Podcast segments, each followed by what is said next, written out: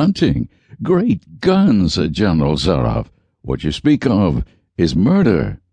The general laughed with entire good nature. Ha ha ha ha. He regarded Rainsford quizzically.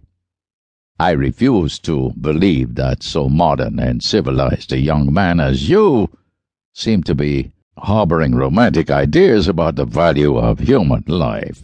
Surely your experiences in the war did not make me condone cold-blooded murder, finished Rainsford stiffly. Laughter shook the general. How extraordinary droll you are, he said. One does not expect it nowadays to find a young man of the educated class, even in America, with such a naive and, if I may say so, mid-Victorian point of view. It is like finding a snuff-box in a limousine.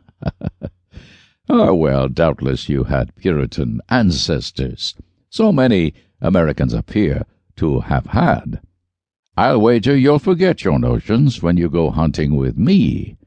You've a genuine new thrill in store for you, uh, Mr. Rainsford. Thank you. I'm a hunter, not a murderer. Dear me, said the general, quite unruffled. Again that unpleasant word. But I think I can show you that your scruples are quite ill-founded. Yes? Life is for the strong, to be lived by the strong, and, if needs be, taken by the strong.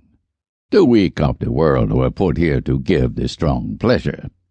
I am strong. Why should I not use my gift? If I wish to hunt, why should I not? I hunt the scum of the earth, sailors from tramp ships, lascars, blacks, Chinese, whites, mongrels. A thoroughbred horse or hound is worth more than a score of them.